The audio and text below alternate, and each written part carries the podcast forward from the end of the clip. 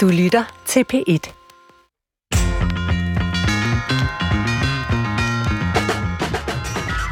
Mennesket er et socialt væsen, det siger biologer og psykologer. Mennesket er et samfundsmæssigt væsen, siger sociologer og samfundsforskere. Mennesket er et politisk dyr, sagde gode gamle Aristoteles for mere end et par årtusinder siden. Samfundet påvirker os hver dag og hele tiden på både godt og ondt. Men øh, når der er problemer, ser det ud til, at mange vender problemerne indad mod sig selv og ikke ud mod samfundet. En gang var alting samfundets skyld, og i dag er det i højere grad vores egen. Har vi glemt at forbedre samfundet gennem kritik i vores iver efter at forbedre os selv gennem individuel selvkritik?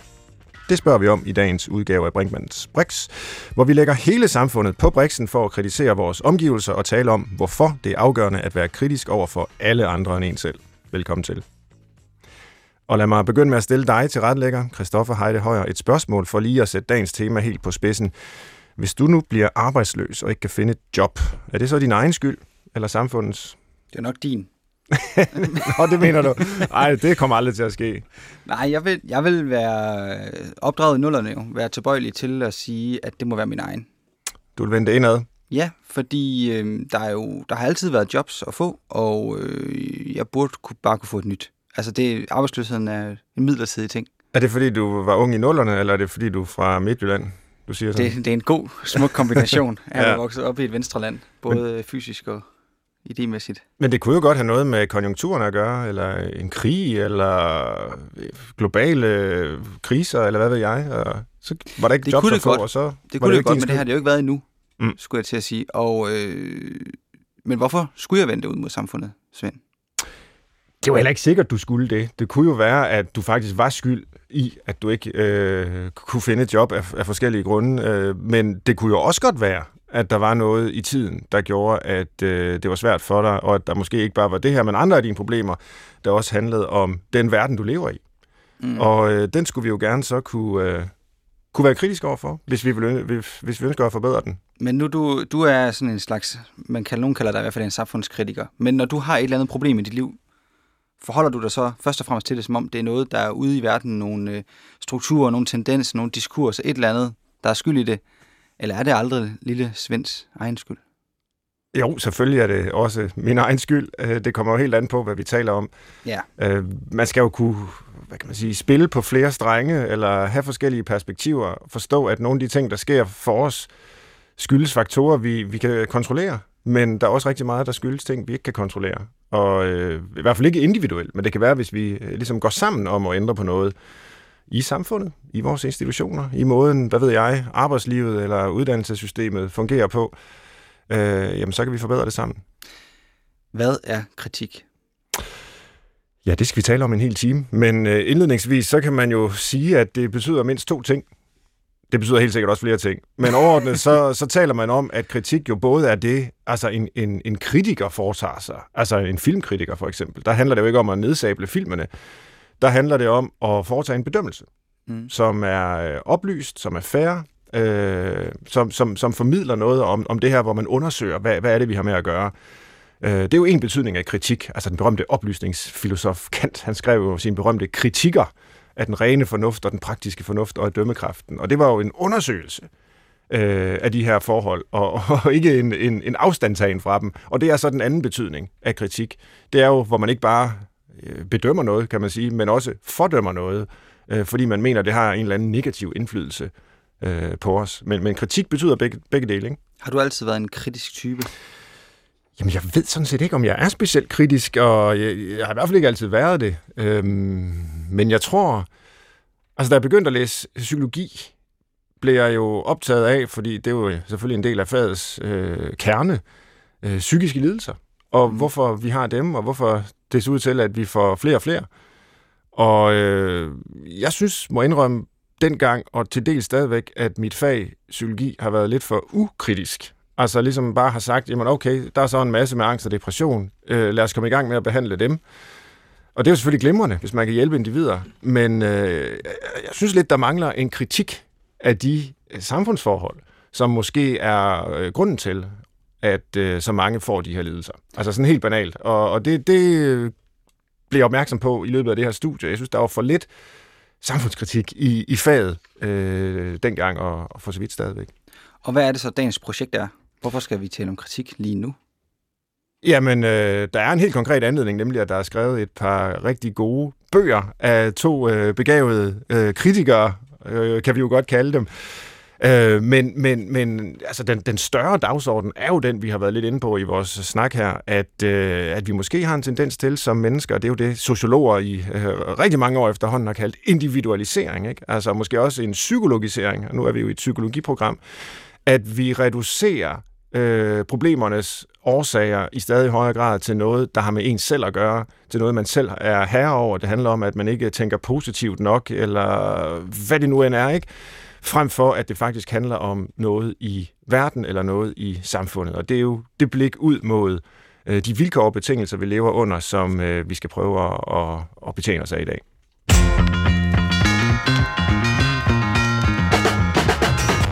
Velkommen til Brinkmanns Brix på P1. Jeg har for nylig læst øh, de her to små samfundskritiske bøger. Øh, de er begge to ikke øh, særlig store i, i omfang, men øh, heldigvis i, øh, i dybde. Og øh, det er henholdsvis øh, Sten Nepper Larsens evalueringsfeber og evidensjagt, kritiske essays til forsvar for fagligheden, og den anden bog her, En varm tid, af øh, Stefan Hermann. Og de to herrer er henholdsvis lektor ved forskningsenheden i samtidsdiagnostik ved øh, DPU Aarhus Universitet. Det er Sten. Og rektor for Københavns Professionshøjskole, det er Stefan. Velkommen til jer begge to, og tillykke med jeres bøger. Tak for det. Tak. Nu får I lige det her sådan lidt personlige spørgsmål først, fordi øh, det har jeg lært af min øh, journalistven øh, Christoffer. Øh, det fungerer godt i radioen, og det er også derfor, han altid begynder med at spørge mig, men Svend, øh, hvordan er du egentlig selv? Er du egentlig selv kritisk og sådan noget? Hvordan blev I øh, kritikere? Sten Nepper, hvordan, øh, hvordan er du endt med at, at blive det? Har du altid været det? Altså, kritik har jo endnu en betydning, udover de to, du lavede, og det er jo et godt gammeldags græskår, og krigenegn er at kunne bedømme og skældne. Ja. Øh, det er også noget med et vendepunkt. Krisis, det er jo beslægtet kriser og kritik med hinanden. Mm-hmm. Og i den forstand er vi jo alle sammen kritikere. Altså, vi, vi skældner, og vi navngiver forskelligt, og vi undersøger rækkevidde af sætningers betydninger. Så altså, alle sprogbrugere, alle mennesker er vel i en vis forstand øh, opdraget med typer af kritik, evnen til at skældne mellem sandt og falsk, og mm. rigtigt og forkert, i sproget ikke mindst. Men hvornår jeg bliver som sådan en kritiker, altså jeg lever jo for tiden af at være kritiker, blandt andet som anmelder på information, i den første betydning ja. af din definition. Men altså jeg tror nok, det var da jeg mødte Marx i 70'erne. Altså jeg var født i 58, så der i midt 70'erne, slutningen af 70'erne, var der high noon for marxisme og kritikken af den politiske økonomi. Og der er jo en tredje betydning her, nemlig den immanente kritik. Altså vi skal ind i samfundet, ikke så meget ud i det, men vi skal ind og forstå samfundets logik øh, og kritisere det indenfra. Vi skal faktisk nærmest finde en måde, hvorpå samfundet kan bringes til at kritisere sig selv. Det var en øjenåbner for mig. Mm. Og da jeg så fik blandet øh, Marx med kritisk teori, ikke mindst øh, Adorno, Marcuse, øh, Frankfurterskolen, kritisk teori, første generation, anden generation med Habermas, så begyndte der at tage sig et, program for mig ud som 20-25 år. Det måtte jeg simpelthen sætte mig ind i. Øh, og det synes jeg nok er, det er nok det, jeg har rundet af. Ja. Stefan Hermann, samme spørgsmål til dig. Øhm, du har jo en anden position. Du er leder af Københavns Professionshøjskole, øh, men formår alligevel at blande dig kritisk i samfundsdebatten, og det skulle jeg hilse at sige, det er jo ikke alle rektorer, der gør det. Øh, så hvordan er du egentlig endt med at, at have den position? Jamen, jeg, jeg tror, at, at jeg tænker lidt, at en, øh, en rektor ikke alene må være en administrator eller institutionsstrateg, men har også, eller må finde sin måde, hvorpå man også øh, blander sig i anlægner, øh, der rækker ud over økonomi og lovgivning og, og interesser. Og det har jeg så prøvet at gøre. Og jeg ved egentlig ikke sådan et hvornår, men, men lidt der på Stens fortælling om øh, hans vækkelse i 70'erne i mødet med Marx og, og den kritiske teori, så er jeg vokset op i et, et på den ene side set meget politisk hjem. Øh, min, min far var, var meget aktiv øh, politiker i SF, fra jeg var helt lille, og så i et meget intellektuelt hjem, hvor litteratur og kunst fyldte utrolig meget, og navnlig modernistisk litteratur og kunst, som jo faktisk er jo kendetegnet ved, øh, øh, hvis man skal være fræk at sige, hele tiden stort set at pisse på samfundet mm. og, og vende op og ned øh, på dogmer og tabuer og ting, vi tager for givet, selvfølgeligheder. Jeg vil egentlig gøre lidt det, Sten var inde på, øh, bare gennem litteraturen, altså få samfundet til at tale kritisk om sig selv på en eller anden måde, ikke? Ja, og hvad hedder det? udtrykke det, som hverdagssproget ikke kan udtrykke. Øh, hvad hedder det? øh, vende politik op, altså litterær surrealisme eller øh, whatever. Det, det voksede jeg så op med og fik en eller anden fortrolighed med, samtidig med, at jeg havde det. Ikke? Altså, øh, det, det, altså, det var ret svært at læse begge som 13-årig, ikke? Altså, nå, men anyway, så jeg tror, det, er der, øh, det, det, det har nok lidt præget mig noget, ikke? Ja. Og så apropos øh, kritik, så min mor er læge, øh, hvad hedder det, og, øh, og kritikbegrebet har jo, har jo været meget øh, historisk beslægtet med, at hvis der er en kritisk tilstand, så skal den jo behandles. Øh, den skal øh, først diagnostiseres, ikke? og så skal den behandles bagefter. Jeg ved ikke, om der er en indflydelse derfra, men det er nok mere den intellektuelle politiske kritik, som jeg har taget med mig. Og nu øh, nævner du øh, ja, din, din familie, mm. dine forældre, din far fra SF, mm. øh, og Sten var inde på Marx og Adorno. Mm. Altså, det er jo alt sammen sådan venstrefløjs øh, perspektiver mm. på samfundet. Skal man være venstreorienteret for at være samfundskritiker? Sten? Nej, der har været alle mulige andre typer kritikere, altså øh, både tyske og franske højorienterede mennesker, der er så gang, man vel også tale om fascister eller forskellige mm. firmer, men nazistisk sympati udøver kritik. Altså, vi ved jo alle sammen om noget om øh, Martin Heidegger fra Schwarzwald, altså han holder rektoratsreden af sådan en stor tyske filmologiske filosof, altså han taler til, på et nazistisk universitet om føreren med begejstring. Mm. Altså han er ja, det, happens to be en af de mest uh, vigtige filosofer i det 20. århundrede. Ja, og samfundskritiker, ikke? Og altså, en samfundskritiker ja. af det forhastede, overfladiske samfund, mm. med, der bliver styret af mandet og sådan noget. Men altså det, som øh, jeg synes, der gør sig gældende, det er jo altså i, i mit hjem, ikke? Altså jeg kommer fra et ingeniørhjem med en mor, der er korrespondent i sprog, og min far, det er altså ud til Lindø, ikke? der var 7.000 ansatte dengang, og så bare jeg hørte på dig lige før med det med arbejdsløsheden af den selvforskyld. Det er jo ikke sådan, at 7.000 mennesker pludselig ikke kan lide at bygge skibe mere, eller ikke kan lide at svejse, eller ikke kan lide at være ingeniører. Men grunden til det lukker er selvfølgelig international konkurrence. Man kan ikke producere danske kæmpe skibe til den samme pris, som man kan gøre i Sydkorea, eller i Polen, eller Japan, eller et eller andet andet sted, hvor de så flyttede produktionen ud. Og det fik mig ret hurtigt til at tænke over, at arbejdsløshed, det kan simpelthen ikke være selvforskyldt. Der er store konjunkturer, der styrer tingene. Der er kæmpe store globaliseringskæder, der vælter ind og ud af mit hjem, fordi min far stod altid sådan telefon med hele verden. Altså fordi han var overchef øh, for alt det der med, når de skulle i stok eller på repareres et eller andet sted i verden. Og så også, når de skulle forsikres på Lloyds. Og han var meget tit ude at rejse. Og det vil sige, at det internationale var også en del af mit hjem, samtidig med alle de modernistiske bøger stod alle steder. Nok i et hjem, der drømte var glæden om at have været modernistisk, litterært og kunstnerisk. Men det er vel egentlig interessant, ikke? fordi man kan sige, at den, den, den, den, den højorienterede, den altså nationalkonservative, øh, samfundskritik, den har jo været meget fyldig historisk. Øh, og det har den også været øh, herhjemme, det har den været intellektuelt og kontinentalt, mm. alle mulige steder. Men i øh, den samtid, der jo nok har været vores, øh, kan man sige, at venstrefløjen får en næsten hegemonisk rolle. Mm. Da få han kommer til i 2001, der gør aviserne grin med, at du kan finde en borgerlig forfatter. At der ikke er en borgerlig kritiker men jamen, øh, som, som har, sådan har fat og resonans.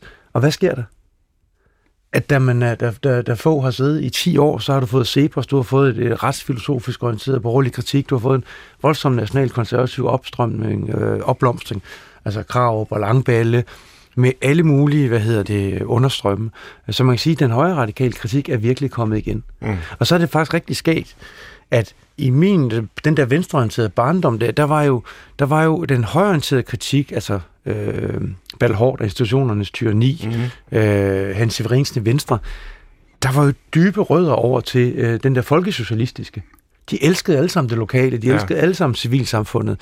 De var ligesom forbundne. Det praktiske og konkrete. Og... Ja, ja, og, og, og, og alle har næsten altid, både de nationalkonservative og liberalisterne og socialisterne, de har havde staten, ikke? Og, hvad er det, Marx skriver, Sten? Det er sådan en boreslange, der lægger sig om samfundet og kvæler det, ikke? Og, altså, så der er et eller andet med, at, at kritik både fra højre og venstre har meget været statskritik, og så ja. er man uenig om markedskritikken, ikke? Ja. Altså, kritik er øh, virkelig mange ting, og I riser jo alt muligt op her, både historisk og aktuelt, i hvert fald i, i tiden efter få øh, hvordan det er blomstret. Man skulle næsten tro, at vi levede i et samfund, der elskede kritik og, og lod det pible frem over alt og dyrkede det og diskuterede det i en eller anden øh, fantastisk offentlighed. Men jeg synes, jeg har læst mange analyser af øh, bøger om øh, Rasmus Willig, en, øh, en sociolog, der indtil for nylig har været på, på, på universitetet i Danmark, øh, har skrevet adskillige bøger om, hvordan kritik bliver kvalt, hvordan øh, samfundskritikken øh, visner øh, i det moderne øh, samfund, og netop bliver erstattet af den her øh, selvkritik. Så, så hvad, er egentlig, øh, hvad er egentlig mest rigtigt her? Hvad er kritikkens vilkår i dag? Altså, jeg vil jo mene, når jeg skriver om evalueringsfeber og evidensjagt, så er der en lang række evalueringsmaskiner, som vi deltager mere eller mindre servilt i, også subjektivt strategisk, fordi det er jo det, der sker med os. Ikke? Når vi bliver evalueret, så skal vi altid tænke på, at vi skal være gode til det, vi gør, men vi skal frem for alt være gode til at beskrive, hvad vi gør, og strategisk, taktisk rapportere om os selv i et sprog, fordoble os selv på kommando. Og her er for eksempel et eksempel, ikke? Arbejdspladsvurderinger på et moderne universitet, det handler jo meget tit om individuelle oplevelser. Altså, føler du dig tryg i dit arbejde? Bliver du mobbet? Øh, øh, har du en glæde ved at gå på arbejde? Har corona været hårdt for dig? Altså, du bliver faktisk spurgt på psykologiserende og individualiserende måder. Der er ingen sted, jeg kan udtrykke mit ubehag og min lidelse ved, at du har afskaffet alle mundtlige eksamener på Aarhus Universitet på grund af besparelser. Mm. Du har stort set afskaffet vejledning på mange opgaver, og du laver ikke en specialudtagelse, du vil tage de studerende alvorligt som vidensproducenter. Det gjorde man i gamle dage. Alle de her strukturelle destruktioner af et moderne universitet, hvad skal kalde det, ødelæggelser af den hedderkronede institution som universitetet, kan medarbejderne ikke udtrykke kritik af en APV-vurdering. Så jeg påstår egentlig, at APV-vurderinger er for det første lavet på et grundlag, der ikke kunne bestå førsteårseksamen på sociologi i Københavns Universitet. Slet den for Aarhus. Det er den, jeg kender. Jeg har kritiseret den offentligt. Men derudover, at de også forleder vores blik. De laver blindness and seeing, altså de laver blindhed, hvor de påstår, at de laver dataindsamling og skævveder vores blik. Så jeg er meget, meget kritisk over for psykologiserings- og individualiseringstiltag. Jeg mener, de er overalt. Mm. Og hver dag. Men Sten, kan man ikke sige, at hvad hedder det, det er egentlig meget skægt. Jeg tror, jeg er faktisk på meget brede stræk enig med dig, men APV'en, altså arbejdspladsvurderingen og, og den enorme udvidelse af arbejdsmiljøbegrebet, øh, er måske ikke det rigtige sted at tænke en bredere, omfattende samfundskritik. APV'en og den brede arbejdspladsvurdering er jo, kunne man jo faktisk næsten hævde, er blevet et sted, hvor der udtrykkes listig ledelseskritik, der er utroligt svært at håndtere. Hvordan det? Jeg forleder sig, fordi at, at, at frem for et utilfredshed øh, uenighed om strategi, ødelæggelsen af universitetet, øh, håndteres i dialogiske forer, samarbejdsorganisationen, så kommer de ud øh, gennem subjektive, øh, svært identificerbare, altså utilfredshed bliver til mm. mistrivsel. Hvis utilfredshed skal ændre ledelsesproblemer, så, eller ledelsesbeslutninger, øh, så skal du gerne antage en karakter, hvor det ikke er en indre psykologisk størrelse, der skal gøres noget ved, men det gøres det gennem øh, APV'en. Ikke? Øh, så, så ved ikke, om jo, men jeg vil altså... næsten sige, at APV'en, øh, den er ikke alene et, hvad hedder det, øh, altså den er jo ikke alene et øh, indre psykologisk problem for medarbejderen, den myndige medarbejder, den er også et problem for lederen, hvis det er det sted, at du skal udtrykke samfundskritik. Og det ja, kan man så spørge mm, til, om det er. Ikke? Øhm, men når det er så sagt, så kan man sige, altså øh, selvkritik er også en forudsætning for myndiggørelse. Jeg, jeg anser jo ikke APV'er for, for, for selvkritiske. Alle problemerne af APV sendes til ledelsen. Mm. Du bliver fyret på det, der skal laves politikker på det, det bliver retligt gjort, øh, og arbejdstilsynet kommer, og så har de talt med, med Sten, som siger, at han er enormt ked, han kan ikke sove om natten, fordi der ikke er mundtlige eksamener. Der står han for hjertekarsygdom. I'm not kidding. Så får du et påbud. Så, så det er også en procesform snarere end det er en kritikform. Ja, men sige. det, der kommer ud af det her, det er jo, at alle organisationer i dag, de ved godt, at de er dobbeltgearet. De laver intern kommunikation med deres medarbejdere, så laver ekstern kommunikation med de politikerne, eller bevillingsgivere, eller bestyrelser. Og det jo handler jo om, at her skal Aarhus Universitet komme ud med nogle tal, hvis det ligger mellem 0 og 5, er troværdigt at have 5 øh, for tilfredshed, så skal man komme med 3,2 til 3,4 eller 3,6, fordi hvis man sammenligner sig med Odense eller København eller Roskilde, så skal man virkelig ikke lavere. Og det gælder også for de enkelte afdelingsledere, institutbestyrer og ned igennem maskinen. Ikke? Det vil sige, grundlæggende kommer det her til at handle om eksterne brandingværdier også, eller øh, at man er det mest populære Ja, ikke lige det, men så man er det mest populære universitet i søgning, eller i effektivitet ja, ja. for kandidatproduktion, ja, ja. eller øh, billiggjorte hofteoperationer, eller hvad det kan være. Det vil sige, man har hele tiden det her som en del af en talmæssig øh, konkurrenceproduktion, som jo i virkeligheden alle mennesker er blevet afhængige af, og det er så der, hvor jeg synes, at du øh, i din bog måske er lidt spagfærdig, øh, Stefan, er, øh, fordi jeg ikke synes, at der er et ordentligt samfundsbegreb. Men det, det handler om i dag, det er en gennemgribende vareliggørelse af stort set alle menneskelige forhold mm. til sig selv Og nu, lad mig lige øh, afbryde der, fordi man kan sige, det her nedslag i arbejdspladsvurderingen, det er jo uhyre konkret, mm. og det bliver jo først øh, interessant som en, en samfundskritik i det øjeblik, det løftes op som et mm. eksempel på nogle generelle strømninger. Og det, det er så det, du er, er, er i gang med, Sten. Øh, ja. men, men, men lad mig prøve, at, fordi vi skal huske at få udfoldet jeres øh, bøger også, mm. øh, og, og det kan være, at vi skal lægge den over til dig, så Stefan Hermann, fordi... Øh, Ja, nu siger Sten også, at du ikke har et ordentligt samfundsbegreb i bogen, så det skal du også lov at replicere på. Det, vi, skulle, vi skulle jo lige men, have lidt gang i Ja, men selvfølgelig, selvfølgelig, selvfølgelig, og det ligger jo også i selve kritikkens væsen her. Øh, men din bog hedder En varm tid, og handler om øh, mange forskellige ting. Mm. Selvom det er en relativt kort bog, så er det både vores forhold til naturen, vores forhold til hinanden og vores forhold til os selv. Og det er egentlig en meget øh, smuk øh, tredeling synes jeg. Kan du forklare, hvad der fik dig til at skrive den, og ja, selvfølgelig også, hvad den grundlæggende øh, påstand eller pointe i bogen er? Det tror jeg godt, jeg kan. Den udspringer af en, en, af en erfaring, en, en, en, en refleksion over øh, vores tid, som kom til mig i den første coronanedlukning dag i sommeren 2020, og tænkte på alt det, der skete, så tænkte jeg, det er det egentlig mest fortalt om det var ikke det, vi stod i nu, men det var det, vi havde før. Mm. Og så tænkte jeg, hele den aktivitetsmæssige neddrosling. Vi kunne ikke rejse og være globalister. Øh, vi havde en utrolig lille social spændvidde, fordi vi var hjemme og sammen med vores familie hele tiden. Øh, fortalt så utrolig meget om en tid, hvor alting går stærkt, og vi orienterer os øh, globalt, eller påduttes at gøre det. Øh, og så tænkte gud, det er jo en nedkøling. Så tænkte jeg, det andet, det er jo en overophedning, vi står i.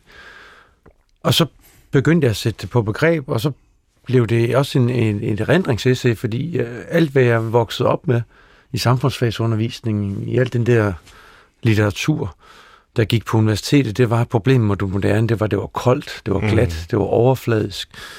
Man var altid for det nære, det varme og mod det kolde og systemet. Man kunne gå kold, ikke? og i dag der smelter man ned. Ikke? Ja. Og i 70'erne eller 80'erne, der, der byggede folk saunaer, ikke? og nu skal alle være vinterbadere. Ikke?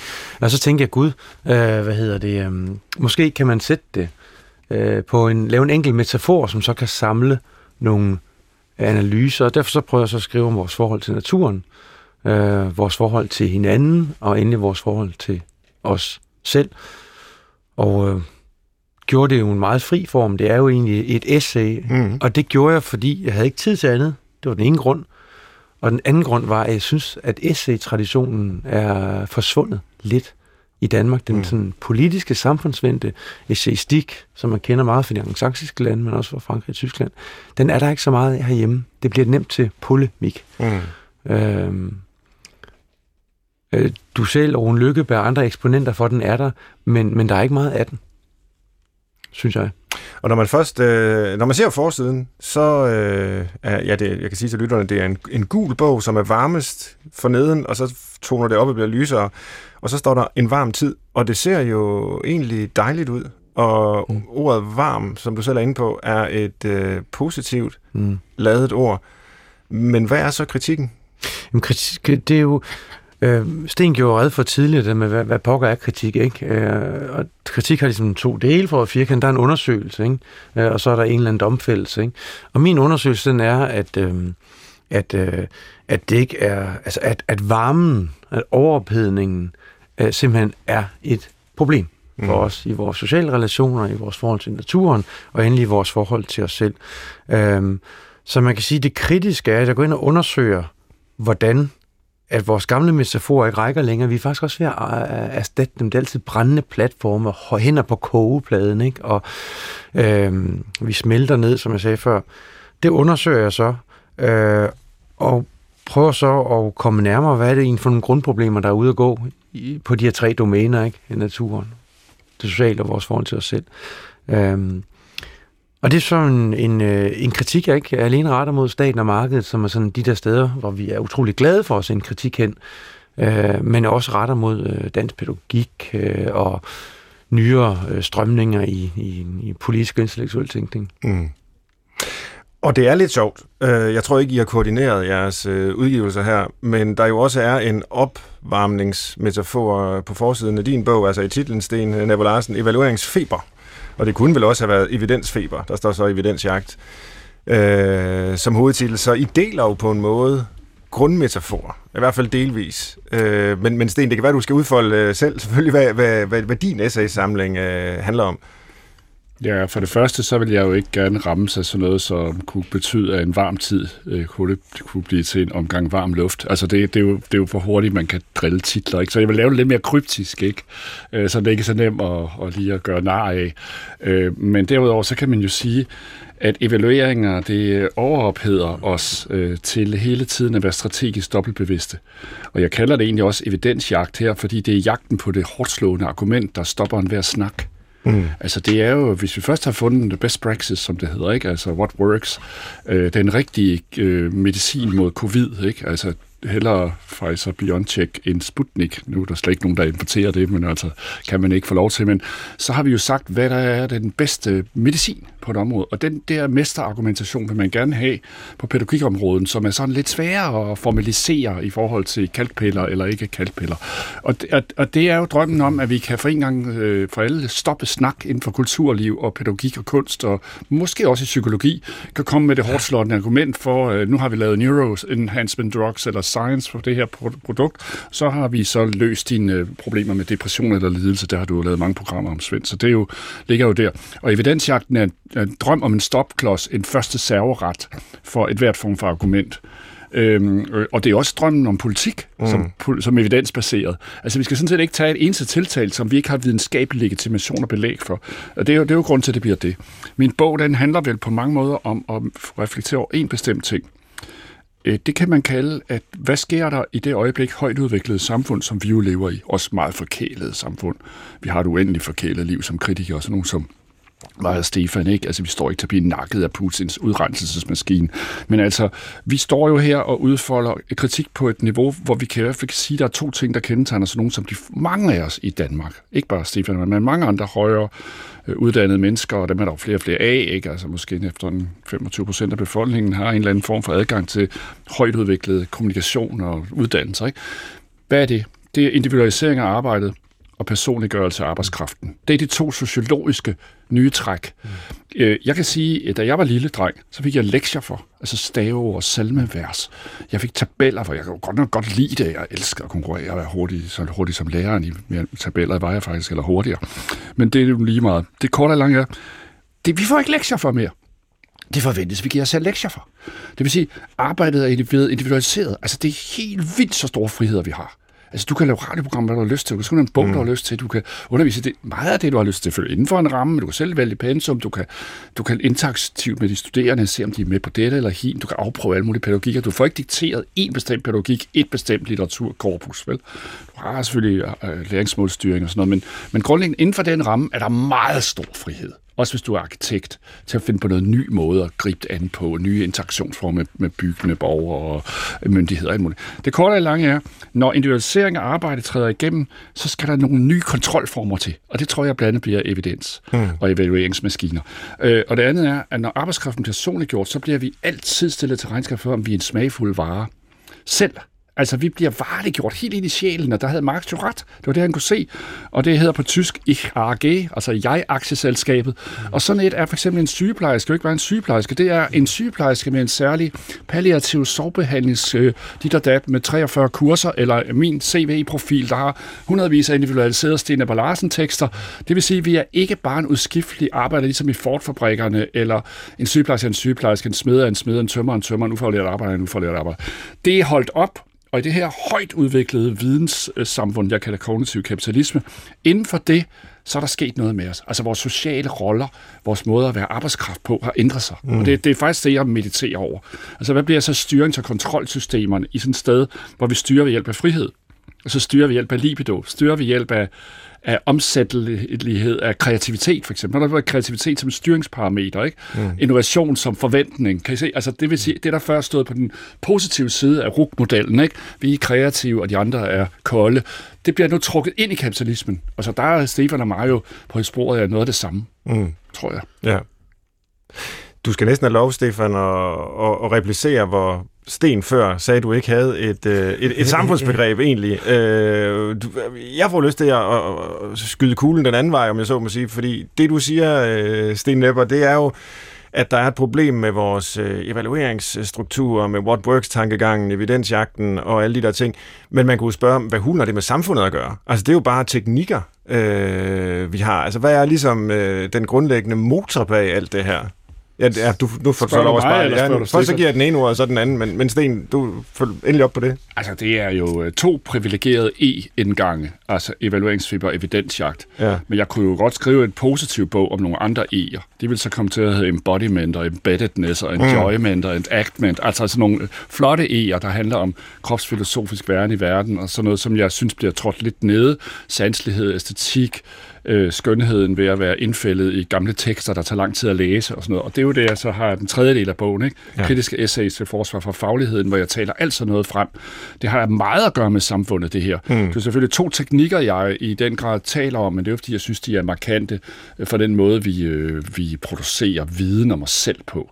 Og, og mit, mit, mit håb er, at jeg kommer ud over en individualisering og psykologiseringsskriver. Ja. Skriven tekst, og det er jo også mig, der har sammen med min gamle gymnasieveninde har lavet sociologisk leksikon, så jeg er jo meget mere optaget af sociologi mm. end af, af psykologi. Ja. Kan vi prøve at lave en sjov, øh, eller forhåbentlig sjov øvelse? det kan jo også gå helt galt. Men hvis I øh, hver får øh, et halvt minut til, og nu ved jeg har I læst en andens bøger? Ja, ja. ja, ja okay, ja, godt, fordi så kan I jo måske, altså på bare et halvt minuts tid, prøve at, at kritisere den andens bog, og I vælger selv, hvilken betydning af kritik I vil øh, betjene jer af, øh, hvis ikke dem alle sammen. Og ja, du har været lidt i gang, Sten, så det kan være, at du skal gøre den færdig. Din kritik. Jeg tænder ud nu, og så 30 sekunder. Stefan har skrevet et, øh, nu er jeg jo anmelder også, Stefan har skrevet over, ordentligt velskrevet og øh, anfægtet essay om også miljøkatastrofen og øh, den sene opvågning i vores eget destruktive forhold til ikke mindst naturforholdet. Øh, det er jo en drøm om, at vi kan samles os om en bæredygtighed og kan få nogle borgerdyder ind i vores liv. Han overpotenserer forestillingen om, at borgerdyder og det at opføre sig ordentligt og det at være et godt og, og, og, og venligt menneske i det sociale og i det professionelle liv, at det kan løse problemerne. Så i den forstand ender det, i, efter min mening, i en moralistisk borgerdydsfigur, der ligner Alistair McIntyre og amerikansk kommunitarisme. Og det er der kæmpe store mangler ved. Det er ikke et ordentligt samfundskritisk øh, værk, men det er utrolig velmenende og meget velskrevet. Tak. Det var, det var faktisk meget godt ramt på mange måder, også tidsmæssigt. Uh, McIntyre, fantastisk filosof, som jo var marxist, øh, indtil han for alvor blev katolik, men det, det laver vi et andet program om. Det kan vi så godt det, lave det er en integration af det. After Stefan, Virtue. Men... Ja, ja, After Virtue. Ja. Så er det den anden vej. Ja, så er det den anden vej. Øh, øh, Sten er en, er, en, er en en kritiker i Danmark, fordi Sten er en, er en hvad hedder det, er en ekstrem musikalsk kritiker, som betjener sig af, aforismer og litterære greb i sin øh, kritik. Derfor er han ser en videnskabsmand, Ligesom Nietzsche, så vil Sten være kulturens læge. Og derfor skriver han også et opbyggeligt afslutningsafsnit. Stens øh, kritik er på mange måder rigtigt, når man lige rigtigt i forhold til evidens og evalueringsfeberen. Øh, øh, men øh, har det øh, problem, at Sten ikke altid selv tager konsekvensen af sit eget øh, kritiske apparat, nemlig at evidens og evalueringsfeber ikke er entydige redskaber i magtens tjeneste, men også bliver brugt som modmagtstrategier. Jævnfør APV'en, jævnfør øh, Bondo, der siger, at i Finland, der har de, kan I nu bare se, derfor må I ikke. Øhm, øh, men derudover er det bestemt en, øh, hvad hedder det, bog, man skal læse. Også utrolig flot. Øh, hvis jeg må kritisere jeres kritikker, øh, bedømme dem, så er det meget imponerende, at I kan bare fyre sådan af på den måde. Og der er jo egentlig en, en, en, en fælles struktur i det, I gør, som jeg hører det. Altså fremlægge den andens bidrag på bidragets egne præmisser, og så samtidig se nogle svagheder. Det er vel en form for imminent kritik, kunne man sige. Øh, der, der, jeg tror, der er flere elementer. Der er en kritik og en uh, tage den anden alvorlig ja. på argumentationsniveau, som sådan en klassisk habermasiansk, altså vi karakteriserer et udsagn, men der er vel også det, der hedder en reddende kritik. Mm. Altså, jeg tror, mm. at her vil Stefan jo prøve at redde evaluerings- og evidensbegrebet bag om ryggen på den lidt negative kritik og sige, at der er et potentiale tilbage i de kategorier, som vi ikke har udfoldet. Og du vil formodentlig øh, sige øh, om det, jeg kommer med, at, øh, og det er vi jo også enige om, at det er jo ikke Stefan, der har opfundet, at der er problem med vores naturforhold og antropocentrismen og antropocene mm. smadring og dit og dat. Ikke? Det er naturligvis et virkeligt problem, altså bag om varm luft eller varm tid, som Stefan adresserer. Og der er jo ingen af os, der har svaret på, hvordan vi reparerer på vores ødelagte naturforhold. Ja. I den forstand vil jeg også mene, at han er jo i gang med at afsøge en mulighed for mm. en kritik af vores forhold til naturen, der selvfølgelig er seriøst, men det løser bare ikke problemet efter min mening. Den måde at lave det på med en, en dydsfigur. Nej, nej, men, men altså, det, det er fordi, du læser, altså, du læser min, øh, min dydsfigur vanekritisistisk, ikke? Altså som, som en moralistisk, øh, øh, hvad hedder det, øh, næsten moralistisk appel, det er det jo. Det er jo derfor, jeg siger, at det hele det pædagogiske øh, univers, pædagogiske system, for at undgå en, en moralistisk individualisering af problemet, der egentlig bare siger, rejs noget mindre og lad nu være. Mm. Ikke? Øhm, Øh, og nævner jo de der mange systemiske faktorer, der er helt, helt afgørende, og som man ikke kan øh, afsværge sig. Jeg skal lige bryde ind, fordi vi, vi diskuterer hele tiden på to niveauer. Vi diskuterer hele tiden øh, konkret kritik af APV'er, eller evidens, eller naturødelæggelsen, eller hvad det nu er. Og så diskuterer vi, hvad kritik er. Mm. Og for at ligesom holde fast i det sidste spørgsmål også, øh, så kunne jeg tænke mig at spørge jer nu, altså, hvordan når man nogen med en kritik, som ikke i forvejen er enig med en? Altså jeg er jo nogenlunde enig med det, I skriver i jeres bøger, og synes, det er super gode bøger, ikke? Øhm, men har man nogensinde hørt om en person, der har læst en kritik af noget, man på forhånd ligesom ikke var enig i, og har sagt, ja, okay, det er egentlig rigtigt, nu er jeg overbevist, og så går jeg ud og gør noget andet. Altså, er der ikke det indbyggede problem i kritikken, øh, som den praktiseres, at man prædiker for de omvendte, så at sige?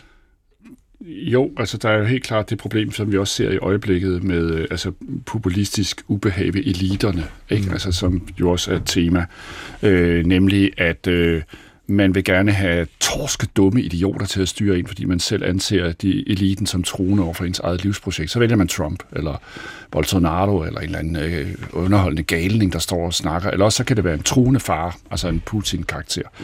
Øh, det kan man selvfølgelig godt sige, hvordan kan man nogensinde komme de mennesker i møde med et, et, et sprog, som de overhovedet vil lytte til. Det er jo klart, at Stefan og jeg, vi prøver forskellige æstetiske strategier, altså litterære, fabelagtige, eller personlige betragtninger for håndboldgulvet, eller jeg skriver om cykelsport, det gør du jo også selv, eller glæden mm. ved at bevæge os i naturen, friluftsliv, hvad som helst, vi kan begynde os til at skrive om. Og der ligger jo nogle muligheder der i, at samfundskritikken også kobler sig med genuine menneskelige erfaringer, vi deler med det andet menneske. Mm. Der tror jeg, det er blevet, øh, altså det er blevet legitimt nu også at skrive, altså i modsætning til politomat-litteraturen i 70-80'erne, skrive fenomenologisk, førstepersonsagtig ind i en tekst det synes jeg egentlig er kun dejligt, at der er en levende stemme i en tekst.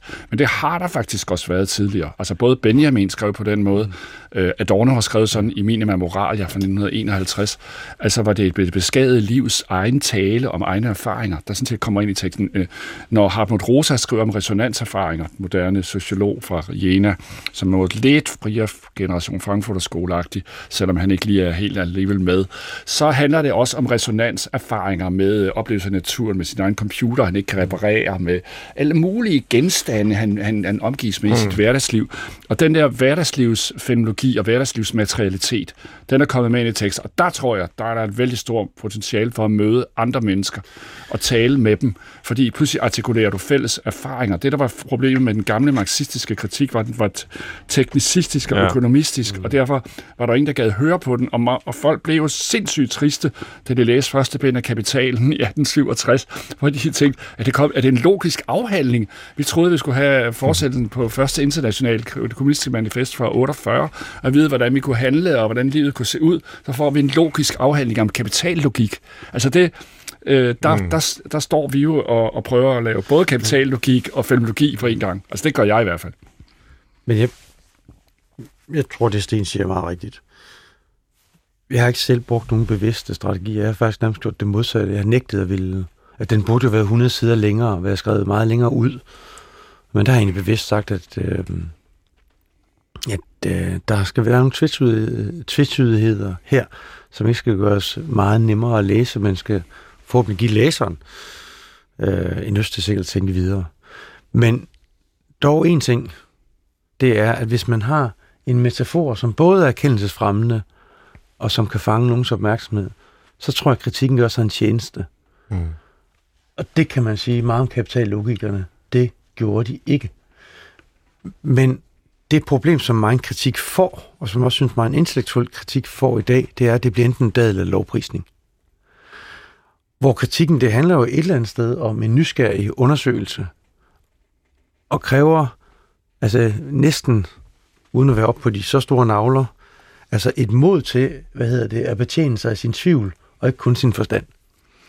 Og det er faktisk meget svært, for det er også det mod, der gør, at man kan sige, jamen, det er jo rigtigt, det mm. Bolsonaro sagde. Fordi Så... han også måske kan sige noget rigtigt, selvom man samtidig tager afstand for din den. Der er det min erfaring, at rigtig mange af de kritiske miljøer, de er dybt kommunitaristiske og identitetspolitiske i, at det skal komme for de rigtige så bliver det automatkritik, og ikke, så ikke bliver det nemt automatkritik. Du skal forsage, for, for, forsage djævlen, du skal, og der må ikke komme noget klogt for dem. Det skal komme heroverfra. Det synes jeg er et stort kritisk jeg, problem. Jeg, jeg er meget enig med dig i, at øh, identitetspolitik og sådan noget vogueism, det er der meget store problemer ved, fordi her, der forveksler man manden og bolden og sådan noget. Ikke? Altså det vi jo vildt skal, det er at spille bold, altså vi skal jo ikke interessere os for, at den ene eller anden er en kvinde eller en mand eller en sort eller en hvid.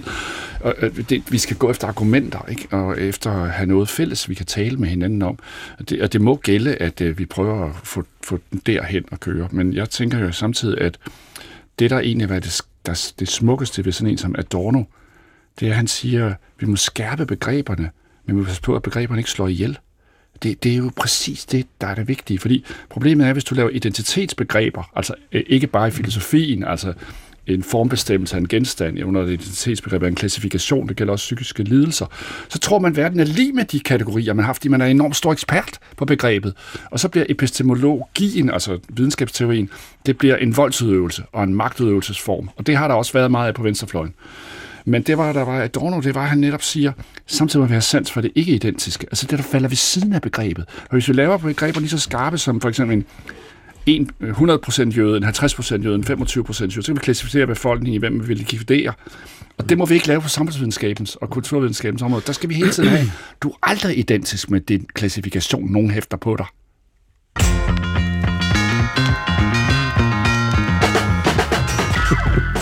Du lytter til Brinkmanns Brix på P1, hvor jeg i dag har besøg af to kritiske mænd, i form af lektor ved Forskningsenheden i Samtidsdiagnostik ved DPU Aarhus Universitet, Sten Nepper Larsen, og rektor for Københavns Professionshøjskole, Stefan Hermann. Og nu vil jeg lade tilrettelægger Christoffer Heide Højer træde i karakter som kritisk journalist. Det er du jo. Tak. Det tager jeg som et adelsmærke. Det er det. Jeg synes dog ikke helt, at jeg lever op til det så ofte. Men, du er i hvert fald øh, journalist. Jeg er i hvert fald journalist, og så kan jeg lege kritiker. Jeg vil gerne spørge om, øh, hvad synes I egentlig om øh, typen, der altid finder håret i suppen? Er det en behagelig en at omgås? For nu sidder jeg så i, i rum med tre. Det, det er jo kritikernes opgave øh, at finde øh, håret i suppen. Men en dårlig kritiker øh, har ikke, øh, kun en dårlig kritiker har ikke proportionssans. Hvad vil det sige? Ja, det vil sige, at det, det er et hår i en god suppe. altså, så kan vi fjerne håret, så er suppen måske udmærket. Og det, det er jo det, tit går galt i kritik. Det er, at kritik er en marginal tendens, bliver til en grundlagskritik. Mm-hmm. Nå, når det er så sagt, så er det fede jo ved kritikeren, hvis kritikeren ud over proportionssans også har en anelse humor. Det er jo der, hvor gæsten, der påpeger håret i suppen på en fremragende suppe, den, der påpeger håret i suppen, også er ironisk i forhold til, at det betyder ikke, at det hele er galt, ikke? Noget andet er, at brokkehovedet, eller den kvævlerende type, jo meget tit øh, taler højt om sig selv og sin egen sindstilstand.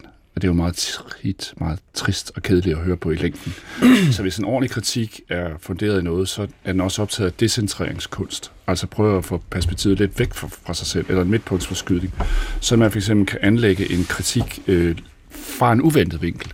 og ikke kun snakke om, hvad man selv kan lide eller ikke kan lide. Altså noget ad kritik, og jeg kan ikke lide, og du generer mig, og du er sådan og sådan, og jeg mener, og det er ikke særlig interessant at høre på, men det kan jo være meningen med noget kritik at finde hår i suppen. Hvis man for eksempel redigerer bøger, så er det meget godt, at man kan læse korrektur, eller kan påpege for eksempel en genkommende dårlig metafor, eller et speciale, der er opbygget omkring en forkert argumentation, der grundlæggende ikke kan svares på med den empiriensamling, man har lavet.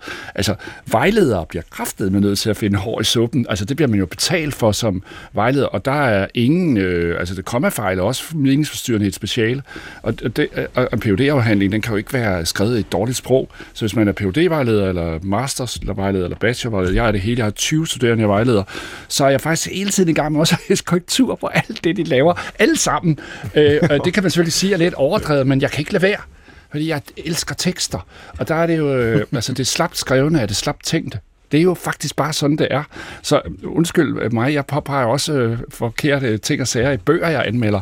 Og det mener jeg egentlig, man skylder hinanden, når man tager hinanden alvorligt. Det svarer jo til at spille et, et, et stort orkester, og, og så spille falsk. Altså, der må man jo have ved, at du skal stemme din violin eller stemme din guitar. Så jeg mener selvfølgelig, den kvævlærende øh, type, der kun snakker om sig selv, og hele tiden er sådan antændelig sur, mm. eller småmopset, eller forurettet. Det er jo uinteressant. Men hvis vedkommende er interesseret i stoffet, altså sagen, så er det jo meget tit spændende at høre på meget, meget små Men det er øh, kritiske meget, bemærkninger. Det er faktisk sjovt, ikke? Fordi at noget, noget af det, som sker i det 20. århundrede, måske navnlig øh, i efterkrigstiden, og måske særligt efter 68, det er, at kritikken ikke alene bliver sur og svær akademisk. Den bliver sprudlende, den bliver æstetisk, den bliver forbundet med nye folkelige bevægelser, kvindebevægelser, miljøbevægelser, mm. kollektiv, etc., etc., hvor meget kan man sige, at den, den, den, den konservative kritik og jeg ved godt, at det er et meget stort reservoir af forskellige positioner, den er ofte faktisk er forfaldsorienteret og sur. Mm. Øhm, øh, tag de store, tag de store øh, konservative revanchister og Orbán, Trump, Putin osv., de er jo vrede mm. primært. Mm. Øh, hvor meget af den venstreorienterede kritik, den typisk jo har været glad, øh, eller haft en afdeling. Jeg vokset op på socialistiske ølejre på Livø, så jeg har ja, eller også var den finurligt underspillet, og sådan lidt, sådan meget, meget altså formidabel ydmyg. Altså Václav Havel, ikke, der skal til at, tale om de magtesløses magt, og var optaget mm. absurd teater, og, og venner med mm. Plastic People of the Universe, sådan nogle ja. øh, var i hvert fald ekspressiv, ikke? Altså han, han, ville jo, han ville jo være en helt tredje præsidentfigur. Mm. Han ville hverken være en forfaldskarakter eller en dømmende mættemor, vel? Altså han ville være en, en, en, en finurlig kunstnerisk politiker, men han havde så også en kort karriere, indtil de rigtige ministre kom til. Finansministeren kom over til over og lavede politik. Det var meget, meget privilegeret kort kort kunne man sige. Så han fik heller ikke svinet Nå, fingrene til. Hvordan havde det mm. holdt på lang tid at rende rundt og være sådan lidt forfatterstatsmandsagtigt befrier, ikke? Altså, mm. det har jo sin, Vi har også har sin set udløbstid, uh, Losa og sådan nogle, altså mm. i, uh, i Latinamerika. Ikke? Der er jo flere af den der slags altså forfatterpræsidenter. Desuden er Macron jo elev af Paul Ricoeur, og har også ja, ja. filosof-orienteret. Ikke? Og det er altså, typisk der, hvor mange af os gik galt i byen. Fordi at, at Macron han havde været stillet bøger op hos Ricoeur og været elev af ham. Så og Ricoeur er en stor berømt fransk fransk hermeneutisk filosof, ja, skal vi lige sige til lytterne. skal sige, ja. Jeg har endda interviewet ham, ja. der er 90. Så kunne Macron komme afsted med at lave New Public Management, og det ene og det andet, men det filosofiske parnas i Danmark synes han var så skøn, fordi han havde, havde ja, han men så havde vi også Tony Blair, han var venner ja, ja. med Anthony ja, Giddens, så sne han hele Thatcherismen ind ad bagdøren. malig en kritik, er bare fordi manden han havde mange bøger i reolen, ja, ja, ja. så Nej, men lavede man ikke en ordentlig Selvfølgelig ret i, men det, det var bare for at sige, at der findes øh, forskellige øh, ledere med litterære ja, ja, og kunstneriske ambitioner, ja. og har også skiltet med det, ligesom du godt ved med altså Palme og, og Kennedy, altså de var jo skolede mennesker inden for litteratur og kunst. det er der, hvor intellektuelle lader sig forføre igen og igen og igen i spejlet. Det er der meget af. Øh, ja. Mm. Stærkt, det, de her. Vi skal lige nå en ting til, inden vi runder af her, og det er jo Ja, nu tager jeg den bare, fordi jeg, jeg, jeg, du tog ikke ordet, Svend, så nu må jeg overtage værtsrollen. Men, øh, jeg var lige klar, men øh, okay. det er fint. Hvorfor skulle vi ikke droppe kritikken? Vil vi ikke leve et lidt bedre liv, hvis vi ikke hele tiden skulle gå og vende tingene ud af eller ind af? Kunne vi ikke bare være lidt mere lykkelige i de Accepterende. Ja. Hvis vi dropper kritikken, så dropper vi alt det dyrebare øh, ved oplysningen. Og det vil være i min optik en katastrofe. Øh, kritikken er, er det altså altid uforløst ideal, der er på spil, øh, når vi har et anlæggende med hinanden, som er demokratisk, som er videnskabeligt, som handler om vores fælles anlægner. Øh, det er utrolig nemt at dele sig efter anskuelser. Det er ufattelig nemt at dele efter anskuelser.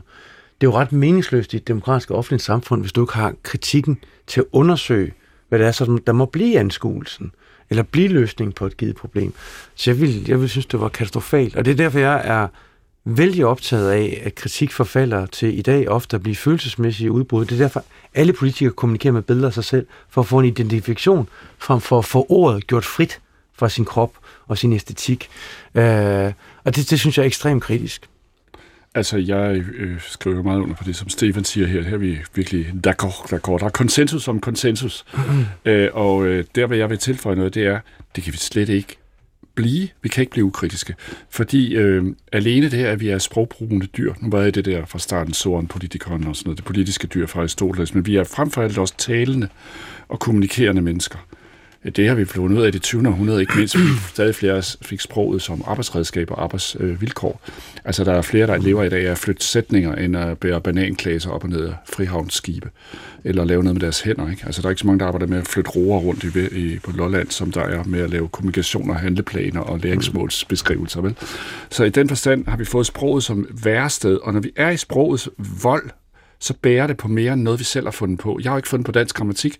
Jeg har ikke fundet på, at øh, guldhornene blev skrevet engang. Jeg har ikke fundet på at skrive Peter Sebergs bøger eller, eller Johannes V. Jensens bøger. De foreligger der allerede, ligesom der foreligger en fælles masse, masse historie. Altså, bliver aldrig mere end 9. april. Det kommer jo ikke udtryk fra mig. Øh, der er Iron Curtain Down Europe. Det kommer ikke fra mig, kan I se. Det vil sige, der var betydninger på løjpesporene, før jeg løber i dem. Det her med nøvtisk grundpointe. Og det er, så, så må vi simpelthen som myndige sprogbrugere differentiere mm. i, hvordan fortolker og forstår vi historiske hændelser, sprogformer, grammatik, semantik. Vi kan overhovedet ikke lade være med at være kritikere, så det er ikke noget med enten eller, men derudover har Stefan fuldstændig ret. Ikke? Altså det er, det er at tage hinanden alvorligt, og det er også at finde en fælles vej, og det er også at drøfte fælles anlægner. Jeg tror dog godt også, at man kan få nogle af de kropslige og følelsesmæssige relationer hen, ikke som en dikotom forkerthed, altså det står på den forkerte side. Jeg tror, at meget af det, der bliver forsket i øjeblikket, det handler om, altså det er også en bog, Henrik Kåre Nielsen har lavet i affekt, ikke? Altså det handler om, hvordan kan man gentænke forholdet mellem affekt og rationalitet, mm. så det ikke laver gensidige fjendebilleder af hinanden. Meget tyder jo på, at mennesket som dyr er et uh, sandsligt, æstetisk og følelsesladet dyr, og følelser og fornuft, øh, kognition og beredskab til at sidrende ting i kroppen. Altså det hænger meget, meget tættere sammen, end man mm. troet, og kropsfenomenologien er ved at afdække det. Så der vil jeg være lidt mere forsigtig med det, du sagde der til sidst, Stefan. Men nu nævner du Henrik øh, Kåre Nielsen, også en øh, form for dansk eksponent for kritisk teori og mm. Frankfurter skole og sådan ja, noget. Ja. Som, og fordi vi er næsten ved vejs ende, og det, der står på mit papir, vi skal nu, det er at lave en liste med tre gode grunde til at være ligeglad med dit samfund. Men jeg synes, det falder lidt til jorden, og, og nu har I talt om, hvor fattigt livet vil være uden øh, kritik. Så nu vil jeg være selvkritisk over for mit eget manus. og så vil jeg i, i stedet for øh, bede jer om at give lytterne øh, et eksempel på en kritisk tekst, bog, artikel, noget, man kan tage og læse. Og jeg vil jo anbefale jeres bøger. Stefan Hermann, En varm tid, Sten Napper Larsen, Evalueringsfeber og Evidensjagt. Øh, så det bliver mit input til en liste med, sådan kommer du i gang. Øh, samfundskritik øh, 101. Har I, øh, I har jo ikke forberedt det her, så øh, jeg tager jer lidt på sengen. Mm. Men hvis I kan på samme måde lave, øh, eller give et bidrag til sådan en lille liste med, med litteratur, så lytterne kan gå i gang øh, med, med samfundskritikken derude bag højtaleren. Ja, altså jeg kan da godt starte. Hvor mange vil du have? Jamen bare en eller to Nå, du, titler. Du får tre, og det bliver kort. Altså for det første vil jeg mene, altså sådan i rækkefølge, så vil jeg mene, at det er værd at genlæse kapitalen. Særligt bind 1. Så det, det er Karl Marx? Sider, Karl Marx, 1867. Øh, det er det, fordi den det, måde, hvorpå han artikulerer forholdet mellem, at fremstillingen af kapitalens logik er det samme som kritikken af den. Altså, det argument for den immanente kritik, at fremstillingen af kritik ja. falder sammen, det er meget centralt, fordi det betyder, at, at, at kritik er ikke tilsat udefra mm. moralistisk. Spørgsmålet er, om den immanente kritik holder. Men det bliver man provokeret til at tænke, når man læser det. Ja, det er høje det er, krav til lytterne. Det, ja, men, men det, det er, er godt, simpelthen det er, det er de tusind sider, ja. og folk har det med de karikule markspænd i Rotas-udgaven, hvis ikke den har rådnet op på en eller anden garage, hvor det er ens onkel smør om neder, så ligger den derud og trækker ja. fugt sammen med lademands leksikon. Ja. Men man kunne finde den frem igen. Den anden, jeg tænker, man i den grad må læse, det er selvfølgelig Nietzsche.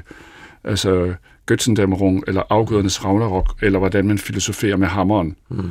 Det er jo et øh, kritisk øh, udsagn, som i øvrigt er skrevet på delvis vitalistisk niveau, mm. altså for kroppe i og mennesker i evig vækst frem mod en overskridelse af sig selv i en opadgående bue, med farvel til alle metafysikker og alle trøstepræmier inden for religion og psykologi ikke mindst. Det er et fuldstændig vildt værk, og det er tyndt, lige så tyndt ja. som vores bøger her. Og det er faktisk til at læse. Der kom fine mm. udgaver af det på dansk. Øh, Afgåendes Ragnarok, eller ah. hvordan man filosoferer mm. med hammeren. Og det tredje er selvfølgelig, Altså, selvfølgelig er det nemt at læse, nemmere at læse oplysningsdialektik af Horkheimer og Adorno fra 44, som også er kritik på den helt store akse, men jeg vil egentlig sige Adorno negativ dialektik øh, fra 66, som er oversat til dansk. Læs det. Det er så fantastisk, fordi der handler det om, hvordan kan vi skærpe begreberne, uden at begreberne slår ihjel? Hvordan kan vi nærme os ordentlig begrebstænkning men sans for det ikke-identiske, det der falder ved siden af? Det er ikke overgået. Altså Adornos negativ dialektik, det er den bedste af alle bøger. Marx, Nietzsche og Adorno, det er faderen, sønnen og helligånden fra ja, Sten Larsen. Vi mangler bare Freud, ikke? Uh, ja. men, det var der ikke plads til. Men han er så med i Adorno, måske. Lidt. Men, men, men, men nu vil jeg så vælge nogle andre ting, som jeg sagtens skal følge Sten. Uh, en, der har, om ikke brugt Marx's sådan immanente øh, kritiske strategi, men som faktisk bruger en immanent kritik, det er Rune Lykkeberg, mm. som synes altid er ved at læse, øh, både kamp om sandheden og Vesten mod Vesten. Øh, blot for at nævne en samtidig øh, offentlig intellektuel. En anden, som jeg synes er meget vigtig at læse, som henvender sig til et bredt publikum, som har at gøre med øh, vores velfærdsstat, som er et stort samtaleemne, det er Lasse Horne Kjeldgaard og hans bog Mening med velfærdsstaten, som handlede om den politiske debat og kulturdebatten fra 45 til 1980. Mm. Den er ufattelig øh, vigtig at læse, og når jeg peger på den, så peger jeg også på, at jeg tror, at vi lever om ikke et dement samfund, øh, men vi lever i et samfund, der har en helt ubegribelig hurtig glemsel. Og derfor er næsten alle typer historisk litteratur ved at blive forudsætningen for øh, god øh, kritik. Flotte ord og gode øh, anbefalinger fra jer begge to. Uh, tusind tak. Og tak til lytteren derude, der har været med her i Brinkmanns Brix på P1, hvor vi fik indevendt kritikkens muligheder i dag. Tak til Sten Nepper Larsen, som er lektor ved Forskningsenheden i Samtidsdiagnostik ved DPU, og som øh, her for nylig har skrevet Evalueringsfeber og Evidensjagt. Og tak til Stefan Hermann, som er rektor for Københavns Professionshøjskole og forfatter til den nye bog her, En varm tid. Ligeledes tak til tilrettelægger Christoffer Heide Højer. Skriv endelig til os på brinkmannsbrix.dr.dk. Jeg hedder Svend Brinkmann, og vi er tilbage om en uge. Tak for nu.